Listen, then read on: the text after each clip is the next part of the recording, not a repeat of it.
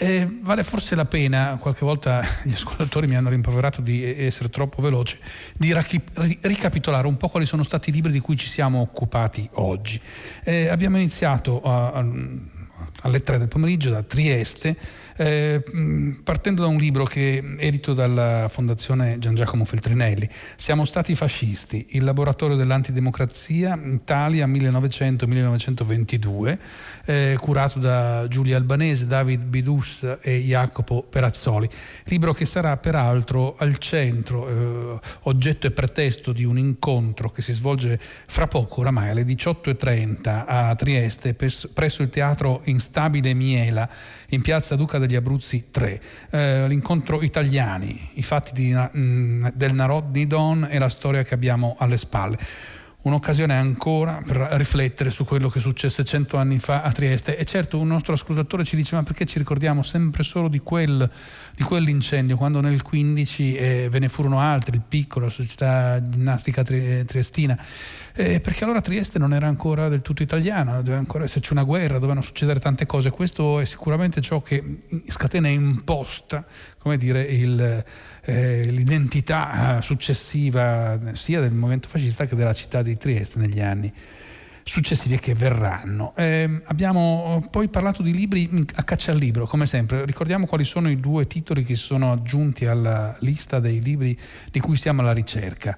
Eh, Luca Tamburlini ci ha eh, chiesto di cercare per lui Nuovo romanzo di figure di Lalla Loma- Romano edito da Inaudi, un libro del 1997, mentre Sara Dario ci chiede di cercare eh, Le ghiacciaie, architetture dimenticate di Barbara Aterini, edito da, Eline, da uh, Alinea Editrice nel 2007. E poi con Leonardo Caffo abbiamo invece parlato del suo ultimo lavoro, eh, Quattro capanne o della semplicità, eh, quattro architetture minime che sono forse in realtà quattro riflessioni intorno proprio a un'idea della semplicità, un'adesione tra un fare e un pensare cui la, la filosofia dovrebbe tendere. Il libro di Leonardo Caffo è un saggio uh, della editrice Nottetempo, 18 euro per 252 pagine.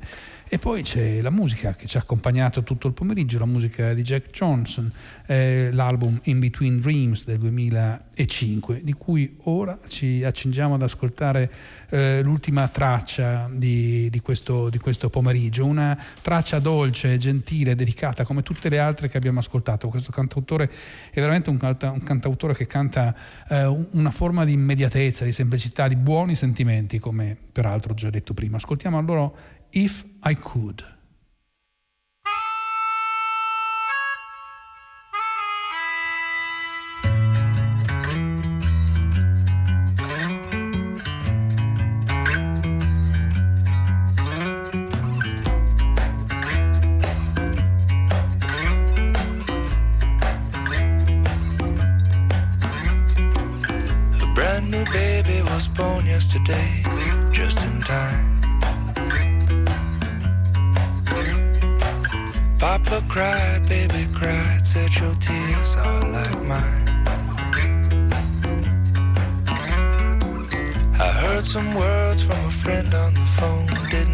so good. The doctor gave him two weeks to live, I'd give him more.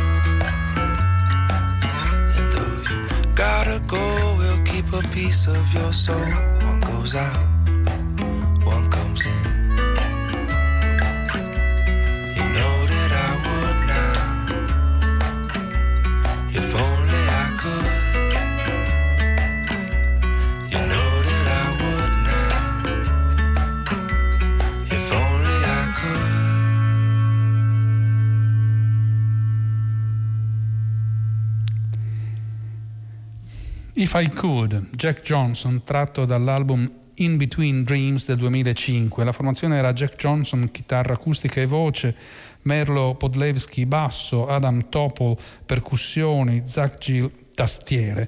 Eh, e da, da, questo che è stato il nostro disco del giorno a libro del giorno. Grazie a Verasani, buon pomeriggio, buonasera quasi mi viene salve. sì, salve, buonasera l'abbiamo raggiunta perché è appena stato pubblicato ultimo, eh, la sua ultima avventura, la sua ultima inchiesta dedicata al celebre, oramai famoso personaggio di Giorgia Cantini. Eh, la sesta indagine, se non erro, nella serie, mi sbaglio? Sì, no, no, no, no è la sesta, mm, sì. Mm. Quo vadis velocemente da nessuna parte, di tutti e di nessuno, cosa sai della notte senza ragione apparente. Eh, Quo vadis baby, perché se togliamo il baby eh, dopo ah, pardon, sì, certo. l'autore sì, era sì, molto sarei già morta ha ragione lo fa, lo fa, lo fa un po' veloce eh, certo. Dunque, allora, eh, una, una, storia in cui le vicende della protagonista insomma, sono importanti nel, nel, nel, dire, nello svolgersi delle vicende, come spesso capita poi nei libri le, quando diventano serie i protagonisti guadagnano campo, diciamo così, i personaggi guadagnano campo. Ma mi sembra che sia molto importante anche Bologna, è una Bologna in questa circostanza molto umida, è un tratto un po' distintivo di questa storia. Eh? Beh, ehm, sì, eh, perché ehm, questo, questo romanzo, a parte che la pioggia anche nel titolo, quindi insomma... Eh, sì, ha ragione, non l'ho detto il titolo. Sì, sì. Come eh, la pioggia sul cielo, fan, mi scusi, eh, non l'avevo detto il titolo. no, no, mm. beh, non... e, mm, e, quindi sì, mm, io per questo romanzo avevo pensato molto eh, alla Los Angeles di Chandler e di Marlowe e, mm, e, anche se ovviamente Bologna non è Los Angeles, però ehm, mi piaceva ecco, quello sguardo, quel tipo di sguardo.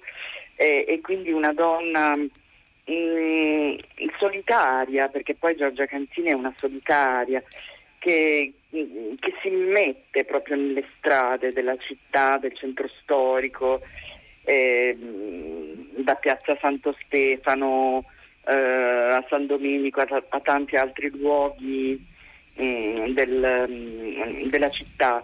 E, eh, e, spesso piove, ecco, una storia dove praticamente la, la pioggia sembra proprio così in, quasi inventata per l'occasione, ancora cioè proprio collaudabile, eh, quotidianamente collaudabile, perché è costante e, mm, e quindi è uno smaccato omaggio a, all'hard boiled americano, ma soprattutto a, a Marlowe, che poi Giorgia Cantini è nata nel 2004 e mm, io avevo questa predilezione no, per, per, per Marlowe, per questo mi piaceva il fatto di creare un personaggio femminile che empatizzasse proprio con, con le imperfezioni della vita. E mm, che avesse ironia ma che non giudicasse e soprattutto che non, che non, volesse salvare il mondo ma occuparsi via via del, del, un po' anche dei disperati che, che, che incontra sulla sua strada, no? delle persone in difficoltà e quindi anche eh, un viaggio nell'inquietudine insomma, delle, delle persone che vivono la città sì, eh, no, no, e, sicuramente, e, sicuramente, riesce a trasferire benissimo questa atmosfera che a me ricordava anche Blade Runners, devo essere sincero, ma ehm, come dire, non è che la versione successiva dei riferimenti che lei stessa faceva. E, sicuramente buone sono le sue letture, ma sono buone anche le letture di, eh, de, della sua protagonista, in qualche modo, a cui si fa riferimento più volte durante il, lo scorrere della storia.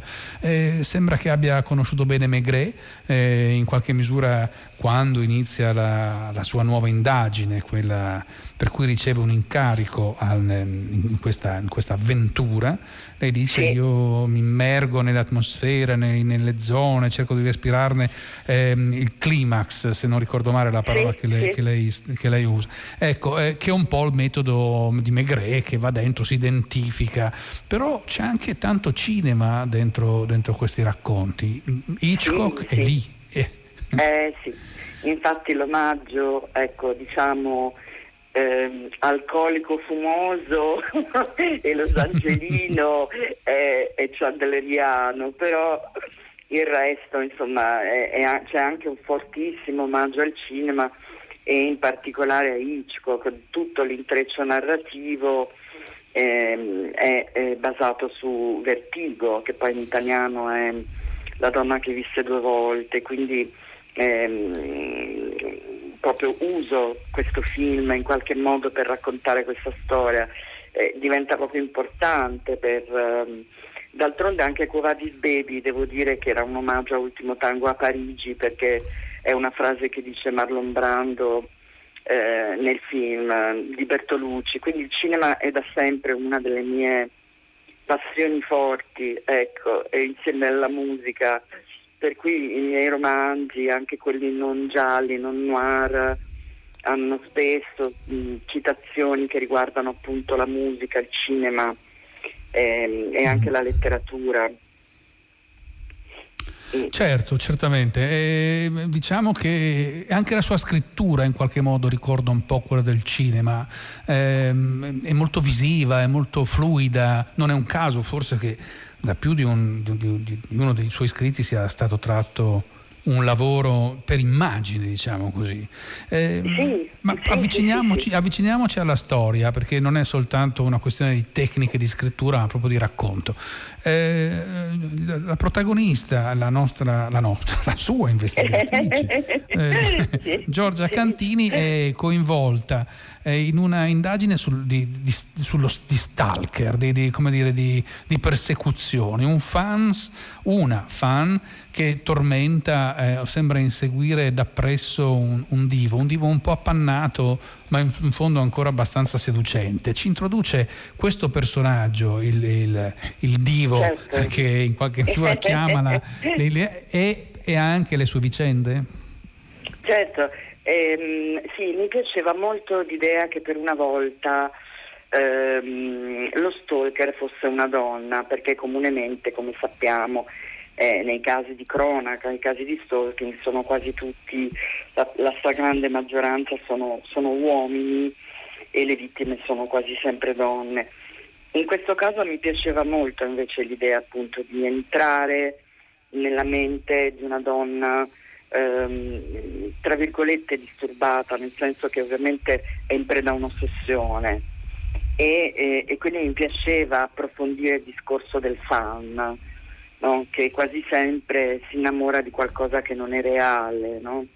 e, e, che scambia magari dire, il, il, piacere eh, di una fruizione artistica, la musica o insomma, qualcosa che, di cui è il, il, l'oggetto insomma, del desiderio è, è, diventa una sorta insomma, di, di, di, star o comunque di, di celebrity e, ehm, e, si scatena questo tipo di, lavoro della fantasia, no? che è tutto immaginario e, e, non si capisce, insomma, non, non si riesce a, eh, a fare la, più la differenza no? tra quella che è la realtà e quella che è l'immagine. Tu credi di conoscere no? Il divo, l'artista, eccetera, la star, ma in realtà ne conosci solamente così un'idea, un'immagine. E, mm, e, questo mi serviva poi anche appunto per parlare di filtri, di, di, di vite schermate, no? di, di, proiezioni anche rispetto ai sentimenti. E, mm, comunque ecco, Giorgia viene ingaggiata eh, da questo Furio Salvadei che è un cantan- cantautore pop che ha avuto molto successo e che è in qualche modo un po' sul viale del tramonto, nel senso che ehm, ha eh, per la prima volta realizzato un disco eh, più attinente, insomma corde anche più, più, più autentiche, più, più, più, cantautorali, ma si ritrova insomma, spinto indietro da una, da una società musicale, da una discografia eh, che eh, lo vuole far lavorare magari con giovani artisti usciti dai talent e quindi in qualche modo ammodernarsi, no? essere un po', tornare un po' sulla cresta dell'onda. E, ehm, e lui ovviamente è un, è un, uomo in crisi, è un uomo in crisi, è un uomo che, che fa anche eh, uso d'alcol, di, di, di, di, sostanze, proprio per, e eh, incappa appunto in questa persecutrice e eh, chiede a um, Giorgia eh, all'inizio di seguirla e magari entrare in contatto con lei per risolvere la questione in modi diciamo eh, civili. Ehm, lei è già stata diffidata, però ecco, per non eh, come dire, proprio per non arrivare alla denuncia vera e propria. E, e, da lì scattano tutta una serie di imprevisti in cui Adele Fossan, la stalker, eh, insomma, non voglio spoilerare e raccontare no, troppo, no, no. Eh, però insomma, succedono tutta una serie di cose per cui una, un'indagine che sembrava nata insomma, anche facile ehm, da risolvere e tra l'altro capitata in un momento in cui Giorgia è appena stata lasciata ehm, e quindi soffre anche le sue pene d'amore e, e, e l'indagine le serve per distrarsi, ecco. invece si troverà immersa in una situazione appunto eh, più complicata, più complessa. Devo dire che colpisce che il, lo stalker, la stalker in questo caso, si mm, accanisca o si rivolga a un divo così appannato da un certo punto di vista. Lei è spietata nel descrivere i meccanismi del, eh, dire, delle case discografiche, le, i meccanismi del successo, poi diciamolo pure più, più in generale. Ehm, Furio Salvadei aveva forse per la prima volta suonato e cantato un po' quello che sentiva dentro e invece viene eh, richiesto di aderire solo al, al, modello, al modello che gli aveva dato successo tanti anni prima, come se il mondo non cambiasse. E nonostante questo declino a cui Fulvio Salvadei, il protagonista Fulvio Salvadei va incontro, è, è in questo momento che viene, come dire, eh, circuito, assediato dalla, dalla sua stalker è un, è un, bel cortocircuito, diciamo, invece di essere all'apice del successo viene, viene inseguito sul viale del tramonto, mi viene da dire. Sì, eh, in un certo senso sì, perché, perché ci sembra una, dire, una, preda più facile forse no? da raggiungere. E poi c'è sempre nello stalker, diciamo donna, eh, un lato croce rossina, quindi il lato io, io ti salverò. E, e, questo è sicuramente mh, mm, fa parte di Adele. E, mh, mm, io sì, mi ero letta parecchie cose prima di, di scriverlo per, per, cercare proprio di entrare in una mente che, che sia come dire friabile, per cui con, con, debolezze scoperte e nello stesso tempo con l'arroganza del possesso, no? del, e quindi com, come dire il narcisismo infelice no? che ci colpisce un po' tutti in questo mondo che, dove il culto del successo è è, è proprio dire un cibo no? che, che, che, che, tutti i giorni eh, dobbiamo in qualche modo eh, insomma è una cosa che, è evidente no? che, ha cambiato anche le nostre vite no? quindi con col discorso dell'autostima o dell'agonismo, della competizione e, e che sem- ed è un gioco che si fa sempre più sfrenato eh, quello che ovviamente succede nell'arte è che quando si assottiglia no, lo spazio, diciamo la torta, eh, le briciole che restano in genere le agguantano il, il, il, il potere della mediocrità e quindi mm. la fatica di Furio Salvadei nella dire, risalita è anche questa, cioè stiamo attraversando un momento in cui l'arte in tutte le sue forme è, ehm, è spesso no, strumentalizzata, banalizzata, e, ehm, e, quel poco che si fa o che si riesce a fare ehm, è in qualche modo sempre vessato da compromessi, da, dalla ricerca di, di imitazioni, di, si va sul sicuro, non si rischia, ecco, non è un momento di grande coraggio. E no, nella musica, insomma... Mm. mm, succede, insomma, per cui io conoscendo quell'ambiente, avendolo frequentato, ehm, sapevo di poterlo raccontare, di poterlo descrivere bene, ecco. Eh sì, sì, senza dubbio questo, questo avviene. Uno dei temi che mi pare attraversare tutto il suo libro eh, al di là delle vicissitudini, delle avventure, tra virgolette, dei, dei personaggi, è quello della solitudine perché sono un, un, gruppo di solitudini che si incontrano in qualche modo. Certo, solo, dannatamente, drammaticamente solo è Furio Salvadei, che in fondo ha lasciato un, una specie di famiglia e l'unico che gli sta intorno è un assistente che non si capisce sì. quanto lo faccia per devozione o per interesse. E, ma molto sola è anche la protagonista, in fondo, che certo ha finito una storia d'amore un po', un, po', un po', sghemba, proviamo a dire così, perché stava con un uomo sposato e le cose possono essere sempre un po' difficili. Però finita quella storia si, si ritrova veramente con pochi amici lontani, ma una grande solitudine. Sì, questo è un romanzo in cui la solitudine è centrale e mi verrebbe da dire la solitudine, soprattutto quella femminile, perché i personaggi femminili che Mm, che si trovano leggendo il libro e anche lì insomma c'è una per cui sto attenta a no no fermiamoci non, basta eh, però eh, ci sono appunto delle, delle, vite un po' allo smando che, che, che vengono raccontate. E ehm, dove, mh, mm, ehm, dove praticamente queste lesioni no, della, della, vita sono molto, eh, sono molto visibili e possono indurire apparentemente, ma in realtà scavando in fondo capisci che c'è proprio veramente eh, una fragilità cristallina, cioè qualcosa che e, e delle fratture. E, mm, e, anche Giorgia è un personaggio così, ehm, perché Giorgia nasce appunto come un personaggio comunque inquieto, no? di, di, di, di, persona ehm, per la quale perdere o vincere non significa granché. Ehm, quasi sempre anche la soluzione dei casi non è che la, come dire, purra, ehm, è una che si sporca le mani perché eh, ha bisogno degli altri, il contatto con gli altri e anche di, di, di, aiutare gli altri. E ha scelto di aiutare quelli che in qualche modo le sembrano più, i più deboli.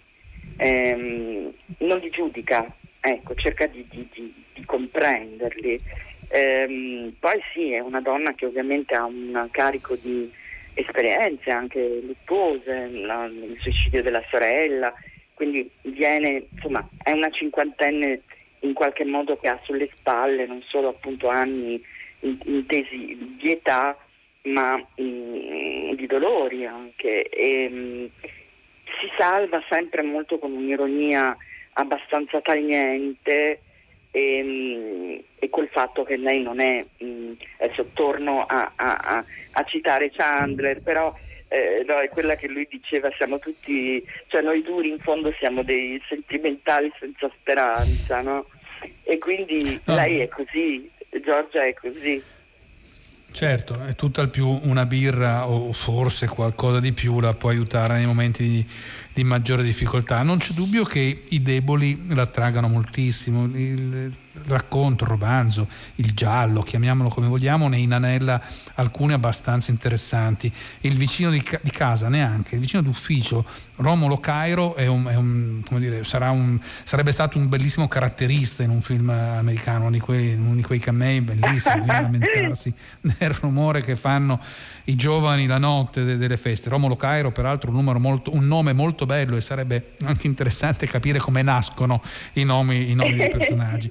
ah, per caso, assolutamente per caso, però quello mi, mi divertiva perché ovviamente quando scrivo di Giorgio ho sempre paura di essere un po' cupa, no?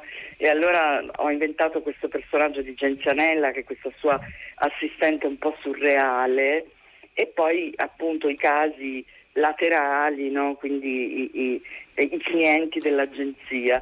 In questo caso un vicino di casa, praticamente novantenne, che si lamenta dei rumori del palazzo e chiede a, a Giorgia Cantini di intervenire e, e, lì mi permettevo così anche un po' di, di, di, diciamo, di sottolineare, tra virgolette, su, su, su un'aneddotica no, che riguarda l'anzianità che, che, potesse anche essere divertente, insomma, di, di, mm, poi certo Giorgia è. una, sì, Giorgia è una riflessiva, per cui eh, questi romanzi sono nati con, fin dal primo con un mio narrante e quindi sono tutti un po' dei flussi di coscienza e quindi è ovvio che mh, mm, mi diventa facile no, permettere a Giorgia anche insomma, di, di, di, raccontare se stessa attraverso proprio delle riflessioni sul mondo, la società, i sentimenti. E... Gli amici. Assolutamente, sì, assolutamente. Uno Beh. dei pochi amici che appare nel corso del racconto è un ex attore porno di una tenerezza notevolissima, direi, sì. per dati trascorsi che ha. È, un, è un, sì, uno sì. sguardo veramente quasi un rivolto... intellettuale. Quasi un intellettuale, certamente, certamente. E, e, poi vabbè, t- tanti piccoli personaggi di contorno così come deve essere. È in fondo un po' una caratteristica ricorrente del, del, romanzo giallo, quello di essere molto aderente a una realtà, quella di, di descrivere, di doverne entrare dentro. Mi sembra che questa avventura di Giorgia Cantini, o questo suo romanzo, non faccia eccezione. C'è una descrizione di Bologna molto, molto presa da vicino e molto affettuosa. E dico affettuosa perché poi agli affetti vorrei tornare. È così, c'è nei suoi occhi uno sguardo come dire, di partecipazione alla città. Ah sì, eh, per me scrivere questo tipo di, di, romanzo è veramente come aprire una finestra e, e farmi assorbire da, da tutto quello che entra e quindi dalle voci dei vicini um, allo sguardo no? dentro le case e, um, e, poi appunto scendere in strada, girare, vedere la gente, osservare. E, um, è proprio veramente la misurazione di un polso sociale che, eh, che Giorgia appunto mm, mm, eh, si medesima molto, cioè entra in sintonia con tutto questo e lo racconta, lo registra così come lo vede. Io poi uso un, uno stile molto asciutto, non, cioè mi piace ecco, proprio che, che, ci sia anche questo tipo di, cioè di nessun tipo di compiacimento no? Nel, in, quello che lei dice, in, in come lo dice. E, ehm, però sì, cioè, praticamente eh, lei è, si immerge in un tempo reale e lo racconta esattamente com'è. C'è una frase molto bella che ho sentito dire in un'intervista a Jennifer Egan, che è una scrittrice che amo molto, sì. che dice mm, nei noir eh, l'ombra non la fanno gli alberi ma la fanno i palazzi. E per me è una frase bellissima perché è esattamente questo. E, mm, e Giorgia fa questo, fa un po' l'esploratrice, la tra- traghettatrice ehm, in, in, quelle che sono le strade, i vicoli, i locali, eh, gli appartamenti, tutto quello che, che, è dentro una città, che costituisce una città, e mm, dalle persone più vicine a quelle più strane. E, mh, mm, e lei ficca in qualche modo la sua solitudine dentro, dentro tutto ciò.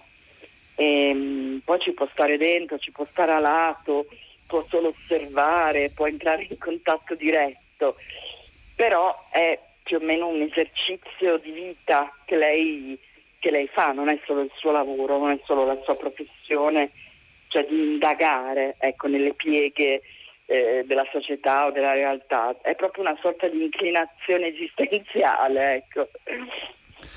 Ah, per come ne parla avrebbe da dire che Giorgia Candini c'est moi, nel senso che è un po' il suo sguardo e quello che poi ha, ha regalato alla, al, suo, al, suo, personaggio. Eh, parlavo prima di affetto, certamente un affetto mh, mm, si sente negli occhi di chi guarda la città, i luoghi in cui si muove e le persone che la abitano. Eh, mentre il tema profondo, mi pare, di questo, di questo romanzo siano gli affetti traditi. Eh, è un caso, è una riflessione che lei ha fatto e, e si, si, riconosce in questa, in questa affermazione o le pare campata per aria? No, no, mi, mi interessa invece, perché in qualche modo penso che Giorgia sia una persona che che, mm, che sa eh, che scommettere eh, sui sentimenti eh, in modo anche trasparente, leale, spesso può portare dei contraccolpi. E, um, lei ha deciso di vivere un po' a metà tra, tra una vita sulla difensiva e invece il, dire, il, il tuffo nell'ignoto, no? e, e, si barcamena un po' tra queste due dimensioni. Mm. E, però sono, sono, dimensioni affettive, cioè, eh, è come un po' quello che descrivo anche nei ringraziamenti parlando di Bologna, cioè che è una città che, che amo a intermittenza, ma che però eh, non riesco a lasciare. Non, mm. mm, e quindi insomma n- nella vita, nei, nei, nei sentimenti, dei, dei sentimenti fa parte anche il sentimento della paura e di questo parlo, di questo racconto e può essere anche la paura della solitudine, certo. Paura della solitudine eh, che in qualche misura certamente attra- attraversa, attraversa il, il, tutto il, il, racconto. Eh, sì. Però eh, i personaggi femminili, diceva prima, sono, sono, particolari in questa storia, sia quelli centralissimi, che sono come dire, protagonisti del, del, del racconto, ma anche quelli marginali, sia i giovani che c'è un ritratto di una diciamo, matura borghese nel, nel, nel racconto abbastanza interessante. Da un lato sembrano delle donne alla ricerca di un, di un futuro, di un domani ancora un po' incerto, dall'altra parte una donna che invece sembra gestire il potere con grandissima sicurezza. Beh sì, è una donna Elsa, è una donna mm, sicuramente, cioè, ne conosco, ne vedo, eh, anche insomma lei fa parte un po' dell'alta borghesia bolognese, quindi è spigliata, quel senso del eh, posso comprare anche le persone, no? però nello stesso tempo ha ehm, quell'ironia un po' così eh, tra il genuino e l'arrogante che, che, che, la rende spiccatamente una figura bolognese. Ehm, di, di, un provincialismo un po' no? Eh, beh, beh, è un provincialismo. Eh, ma sì. italianissima. Senta, io la ringrazio moltissimo, grazie a Verasani per essere stata ma con grazie. noi, per averci raccontato, per averci raccontato come la pioggia sul cellofan, edito da Marsilio, la collana e le farfalle, sono, eh, dove sono? 15 euro per 160 pagine circa. Grazie ancora e, e a risentirci alla prossima avventura. Grazie, arrivederci. Grazie, arrivederci. grazie. E questo è il momento dei, dei, saluti, si chiude il pomeriggio. Io mm, oggi ringrazio tutti quelli che hanno partecipato alla trasmissione, i tecnici Simone Del Rigo, Luciano Panice alla console, naturalmente Luigi Avarone in regia, eh, tutta la redazione, Benedetta Annibali, Giosuè Calacciura, Michele De Mieri, Emilia Morelli, Clementina Palladini, Daniela Pirasto e Laura Zanacchi e certo Susanna Tartaro che del programma era curatrice. Ringrazio naturalmente tutti gli ascoltatori che saluto. Eh, l'appuntamento è per domani pomeriggio alle 3. Enrico Morteo, una buona serata. La linea passa a Luca Damiani per 6 gradi.